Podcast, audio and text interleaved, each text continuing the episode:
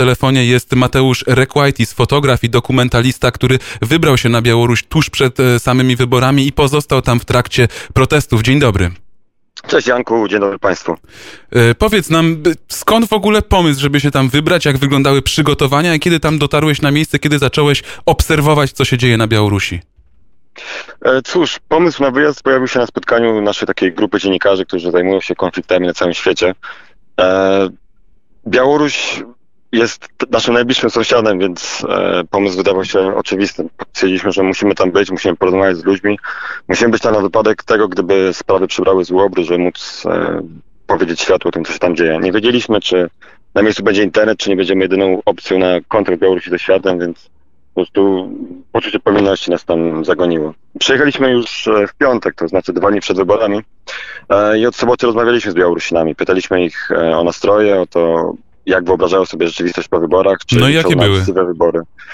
To jest dość ciekawa sprawa, dlatego że wszyscy, z którymi rozmawialiśmy, podkreślali, że są przerażeni, ale że jest to taki strach, który ich nie paraliżuje. Oni mówią, że ten strach żyją całe swoje życie, są już nim zmęczeni i, i to nie będzie, to ich nie zatrzyma w wyjściu i pokazaniu e, jak, jak wielu ich jest, bo właściwie to było od początku istotą protestów. Nikt nie wierzył w to, że protesty mogą zmienić władzę, że protesty mogą wpłynąć na sytuację w kraju.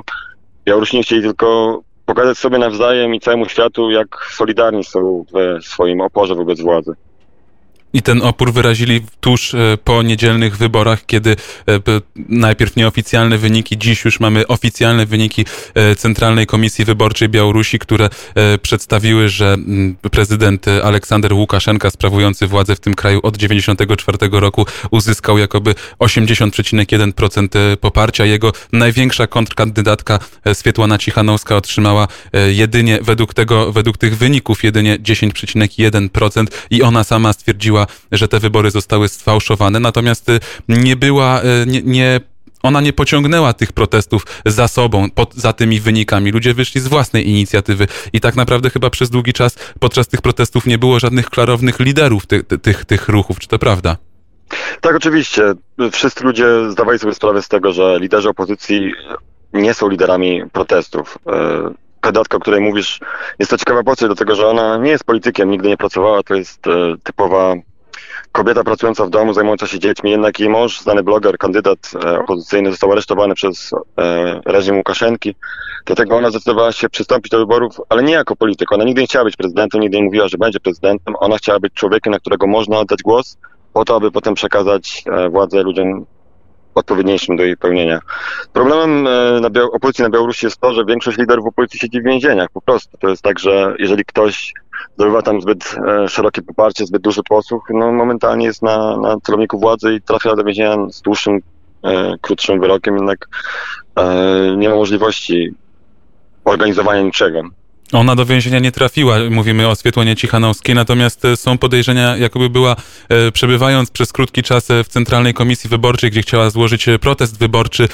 Tam była przetrzymywana podobno przez kilka godzin, po czym później białoruskie władze wy, wywiozły ją właściwie na Litwę, teraz tam bezpiecznie przebywa. Natomiast były podejrzenia, że w trakcie tego pobytu w Centralnej Komisji Wyborczej ona została przymuszona do nagrania filmików, w którym jakby zniechęcała obywateli Białorusi do wychodzenia na ulicę.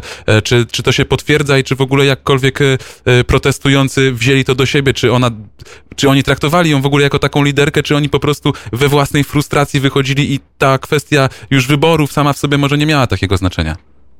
E, tak jak wspomniałem wcześniej, Białorusini są wychowani w tym systemie. Oni wiedzieli, że to nie jest osoba, która będzie, będzie twarzą tego wszystkiego. I nie wiemy dokładnie, co wydarzyło się w Centralnej Komisji, jak przebiegała rozmowa e, Ciechanowskiej z, e, z jej z funkcjonariuszami KGB, zdaje się, ale wiemy na pewno, że jeżeli ktoś potrafi szerzyć terror i zastraszać ludzi, to są właśnie oni i prawdopodobnie takie doniesienia pojawiają się wśród e, Białorusinów. Pokazywane były filmy z więzienia, na których torturowany jest jej mąż.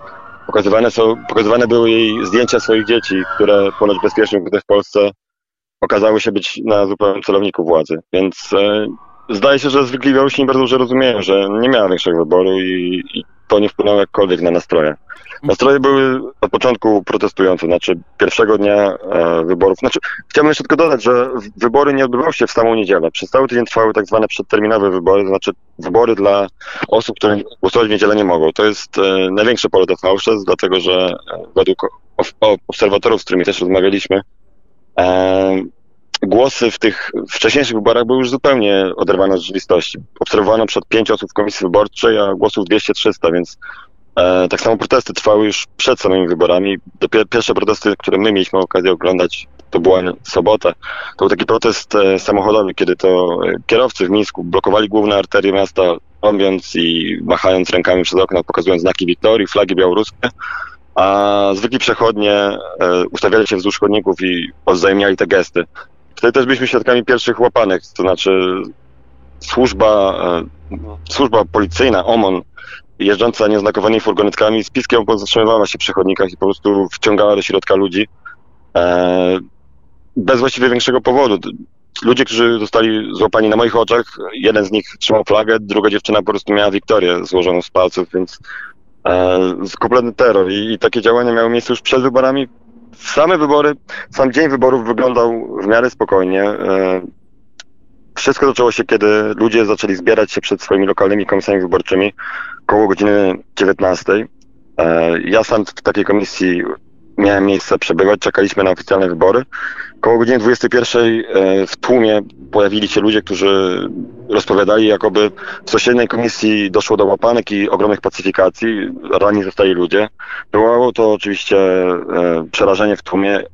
Większa część ludzi, którzy czekają na te wyniki, stwierdziła, że to jest zbyt niebezpieczne stać w jednym miejscu i po prostu ruszyli E, do miasta. Podobnie zrobiło właściwie całe miasto i ze wszystkich tych lokalnych komisji wyborczych grupy ludzi ciągnęły głównymi ulicami w stronę centrum, gdzie chcieli się połączyć z całym miastem. No niestety tam czekały już e, siły policyjne, których głównym zadaniem było właśnie niedopuszczenie do tego, by masy się połączyły. I to był dzień wyborów. To był dzień wyborów, to było około godziny 21, kiedy, kiedy wszystkie te manifestacje przybierały właśnie na sile. A później co? Cóż, e, Poniedziałek, początku... wtorek i kolejno, bo e, mieliśmy Czy takie ja sygnały... powiedzieć może jeszcze tak, tak. O, o tym dniu wyborów, dlatego że e, te pokojowe marsze, które się odbywały, te ogromne morza ludzi, które ciągnęły przez miasto, początkowo tam w ogóle nie było atmosfery napięcia, to znaczy wszyscy bali się, ale policja nie wykonywała żadnych agresywnych ruchów. No, nie było już, nikt tak naprawdę nie wiedział, jak zachowa się reżim. Dlatego kiedy pierwszy raz, kiedy pierwsze, kiedy czoło marszu dotarło do tych centralnych punktów, spotkało się z e, oddziałami prewencji policyjnej, stali od nich mm, metr, kilkadziesiąt centymetrów, e, krzyczeli milicja z narodem, rzucali kwiaty, starali się jakoś e, zabezpieczyć przed potencjalną agresją. Potrwało to może z 15 minut, e, kiedy ktoś wydał rozkaz, że, że koniec tego dobrego i w tłum poleciały granaty hukowe, petardy, gaz pieprzowy. Zaczął się kompletny chaos. Białorusini są kompletnie nieprzygotowani do walk ulicznych i oni też tych walk ulicznych nie chcą. Oni podkreślają, że dla nich najważniejsze jest e, pokojowe rozwiązanie całej sytuacji, pokazują, jak, jak jest ich dużo i chcą przekonać władzę do tego, że tu nikomu nie opłaca się walczyć i, i powinien dać władzę pokojowo. Wydawałoby się, że może jak, po części to osiągnęli, ponieważ z tego, co, co wiem, dzisiejsze, e, dzisiejsze manifestacje, dzisiejsze protesty nie spotkały się z oporem, e, z oporem służb porządkowych. Na razie, jak do tej pory. E, może to jest właśnie jakaś taka forma ocieplenia stosunków władzy do obywateli i pozwolenia im, a może, jak stwierdził jeden z naszych rozmówców w dzisiejszym poranku, poranku wnet, pan Aleksiej Szota, E, że z kolei może to jest takie, takie to ocieplenie, które później e, sprawi, że ze zdwojoną siłą e, ludzie zostaną, ludzie zostaną potraktowani przez, przez lokalne władze. No, tego nikt nie wie. Właśnie ta niewiedza jest chyba największym problemem na Białorusi, dlatego że e, po pierwszym dniu protestów jeszcze w nocy władza wyłączyła internet. E, nie udało mi się wyłączyć jednej, jedynej opozycyjnej strony, e, która działała pomimo wszelkich blokad. E, kolejnego dnia większość Białorusinów nauczyła się już obchodzić te zabezpieczenia za pomocą specjalnych aplikacji, także kontakt e, był w jakimś stopniu możliwy. I co ciekawe, trzeciego dnia protestów internet wrócił. E, internet wrócił i wtedy sie, sieci zaroiło się od filmików, zdjęć, wszystkiego tego, co działo się w, w dniach poprzednich. I prawdopodobnie chodziło o to, żeby przestraszyć opozycję, dlatego że, że sceny, które, którymi wymieniali się e, ludzie na Telegramie. Telegram to jest taka aplikacja, coś pomiędzy Twitterem a WhatsAppem, na której można się za pomocą szyfrowanych połączeń wymieniać właśnie informacjami.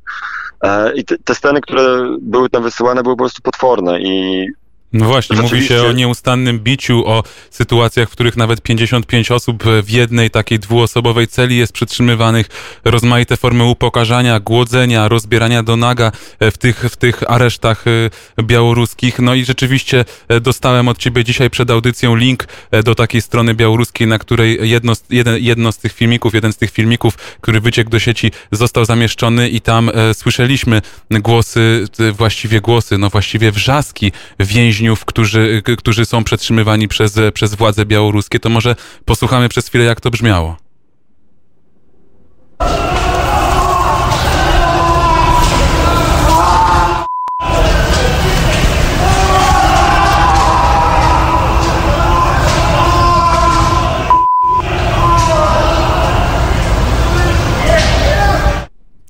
Wrzaski y, można było usłyszeć na zewnątrz przed, y, przed budynkiem aresztu, w którym przetrzymywani byli y, obywatele białoruscy, wyłapani praktycznie z tłumu przez, przez milicyjny OMON w trakcie, właśnie w trakcie tych protestów związanych z wynikiem wyborów prezydenckich. Tamże moim i Państwa gościem jest Mateusz Rekwajtis, fotograf i dokumentalista, który był na miejscu i byłeś też właśnie pod tym aresztem, z którego te okropne dźwięki mogliśmy przed chwilką usłyszeć. Nie jestem przekonany, czy dokładnie pod tym aresztem byłem, ale byłem pod jednym z wielu e, aresztów, miejsc, do którego zwożeni są ludzie prosto z ulicy, w którym e, zbierają się rodziny, całe grupy, które chcą tym rodzinom pomagać. Znaczy tam dostarczane jest jedzenie, e, jedzenie, woda, środki czystości. A to przez okna ludzie... podają te środki czystości? To nie, jest... nie. Przepraszam, może źle, źle się wyraziłem. Chodzi o to, że w momencie, w którym człowiek na Białorusi zostaje zatrzymany, żadna oficjalna informacja nie dociera do jego rodziny. Nikt nie wie, e, na czym, nikt nie wie, gdzie, podzieli, gdzie podzieli się ludzie, którzy zniknęli. E, rodziny, których e, członkowie nie wrócili do domów, zbierają się właśnie pod tymi, pod tymi więzieniami, aresztami, czekając na jakiekolwiek informacje, najczęściej właściwie, jedy, chyba właściwie jedynie od wychodzących współwięźniów, którym pokazywane są zdjęcia, którzy starają się zapamiętać jak najwięcej nazwisk, po to, by rodzinom oczekującym przed wejściem móc cokolwiek powiedzieć. Natomiast e... zdaje się, że chyba i tak, i tak to nie zawsze jest, może funkcjonować, ponieważ z tego co wiemy, e, tam władze nawet nie legitymują do końca tych ludzi, których zamy, zamykają, stąd ten ogromny chaos, bo nie wiadomo kto siedzi i gdzie siedzi tak naprawdę. Ja tak mówię, jedyny sposób na to to, to dowiedzieć się od współwięźniów. E, tworzone są specjalne listy, na których wpisywane są nazwiska zatrzymanych osób i, i i Białorusini w, tym, w tej materii wykazują się ogromną solidarnością właśnie. Kiedy byliśmy pod tym więzieniem, byliśmy świadkami tego, jak przyjeżdżały dziesiątki samochodów, przywoziły te wszystkie rzeczy, siedzieli z tymi ludźmi, wszyscy nawzajem się wspierali i czekali. No i niestety wszystko w, w akompaniamencie krzyków z, z budynku. Straszne rzeczy. Przeraża, prze, przerażające. Tak jak słuchałem, to już no, jestem dużym chłopcem, można powiedzieć, ale to brzmiało no, bardzo, bardzo prawdziwie i, i takiej im nie życzę nikomu żeby się spotkał z taką rzeczywistością, a także no, wysyłamy, e, można powiedzieć, chyba razem e, studiem Radia Wnet e, wszelkie takie głos otuchy naszym, naszym sąsiadom za wschodniej granicy. Powiedz, czy coś, coś jeszcze, co ci mówili ludzie na ulicach? Jakie masz osobiste takie wrażenia teraz już po powrocie, bo jak rozumiem wczoraj powróciłeś do Warszawy. Tak, wróciłem wczoraj, wczoraj wieczorem i Szczerze mówiąc, trudno mi uwierzyć w to, że 600 km od Warszawy dzieją się takie rzeczy. To jest po prostu niewiarygodne. E, można powiedzieć, że byłem e, na wakacjach w poprzednim systemie. Znaczy, nie jestem w stanie wyobrazić sobie, jak ludzie mogą funkcjonować w takim terrorze przez całe życie, dlatego że to jest istota tego systemu, terror. To, że wrócił internet, to, że wypływały te nagrania, to, że widać zdjęcia e, z celi, no przecież nie robią tego sami zatrzymani, a właśnie funkcjonariusze, oni rozsyłają to po to, żeby ludzie się bali.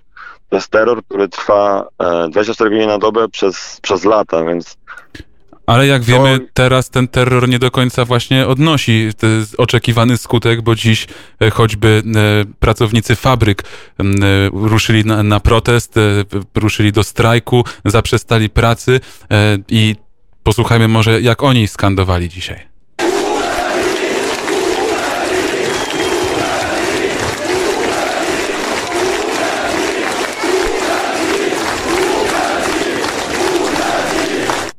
Tak to właśnie brzmiało, tak skandowali pracownicy białoruskich fabryk e, podczas dzisiejszego protestu, czyli możemy tak powiedzieć, że ten terror nie do końca spełnia swoje zadanie. Tak jak wspominałem na samym początku, oni są przerażeni, ale, ale to ich nie powstrzymuje, dlatego e, z niepokojem czekamy na dalsze ruchy władzy w momencie, w którym taki terror, nazwijmy to miękki, czyli pobicia, zatrzymania, e, nie, nie zdaje rezultatów. Pojawiły się pierwsze doniesienia o użyciu broni e, z ostrą amunicją. No właśnie miałem o to Władze- zapytać. Władza dementuje, e, władza dementuje te doniesienia, mówi, że ofiara, o której cała abolicja wie, że została zastrzelona, miała w ręku granat i to ten granat wybuchł i, i, i zabił człowieka, który miał zamiar granatem rzucić, jednak nikt nie widział ciała, nikt, e, nikt nie czytał ekspertyz, dlatego władza się wypiera. Znaczy, wiemy na pewno, że, że nie było rozkazu strzelania do ludzi. Bardzo prawdopodobne jest to, że strzały padły po to, żeby właśnie przestraszyć wszystkich jeszcze bardziej. To, o czym wspominasz, że do protestu ruszyli e, robotnicy, pracownicy fabryk, jest właściwie najważniejszą informacją ostatnich dni, dlatego że e, reżim Łukaszenki nie przejmuje się studentami, zwykłymi ludźmi, ale w momencie, w którym stają wszystkie zakłady pracy i, i, i fabryki, które są podstawą tej słabej gospodarki, no to odbiera to im jakiekolwiek e, argumenty, więc jeżeli fabryki będą stały jeszcze kilka dni, no to, to coś musi się wydarzyć. Białorusini wszyscy są zdania, że, że to wszystko są kroki w dobrą stronę. Od kilku dni można powiedzieć, że atmosfera jest wręcz piknikowa. E, ulice pełne są kobiet e, przebranych na biało, rozdających, e, rozwieszających kwiaty, rozdających je również funkcjonariuszom policji, OMON-u i wojska. Wydaje się, że wszystko idzie w dobrą stronę, jednak e, nie może być pewne, że to nie jest tylko cisza przed burzą. Przekonamy się, pewnie następne dni przyniosą nam odpowiedź na to pytanie. Moim i Państwa gościem był Mateusz Rekwajtis, fotograf i dokumentalista, który w ostatnich dniach e, obserwował wydarzenia na Białorusi bezpośrednio tam na miejscu będąc. Bardzo dziękuję za rozmowę i za te relacje. Dziękuję serdecznie. Jeśli mógłbym tylko dodać, e, Białorusini czują się bardzo osamotnieni. Każdy przejaw solidarności z nimi, zdjęcia, wiadomości, nawet e, rozsyłanie relacji z tego, co się dzieje w ich kraju jest dla nich bardzo ważne.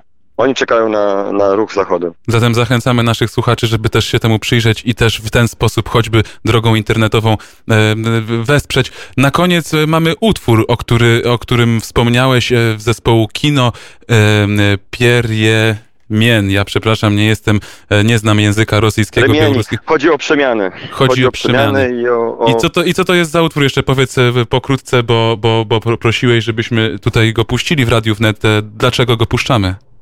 E, Jest to ut- utwór, który jest nieoficjalnym hymnem e, protestów. Opowiada o, o gorącej, płynącej z, głębokiego serca potrzebie przemian, o wierze w to, że, że to się uda. Wydaje się, że to ten, e, z tego słyszałem, utwór pojawił się też na Ukrainie, dlatego jest już utworem po prostu rewolucyjnym. Drodzy Państwo, Mateusz Rekwajtis był naszym gościem dzisiejszego podsumowania Dnia w Radiu Wnet, które dobiega końca, godzina 18.57. E, Jan Olencki, bardzo dziękuję za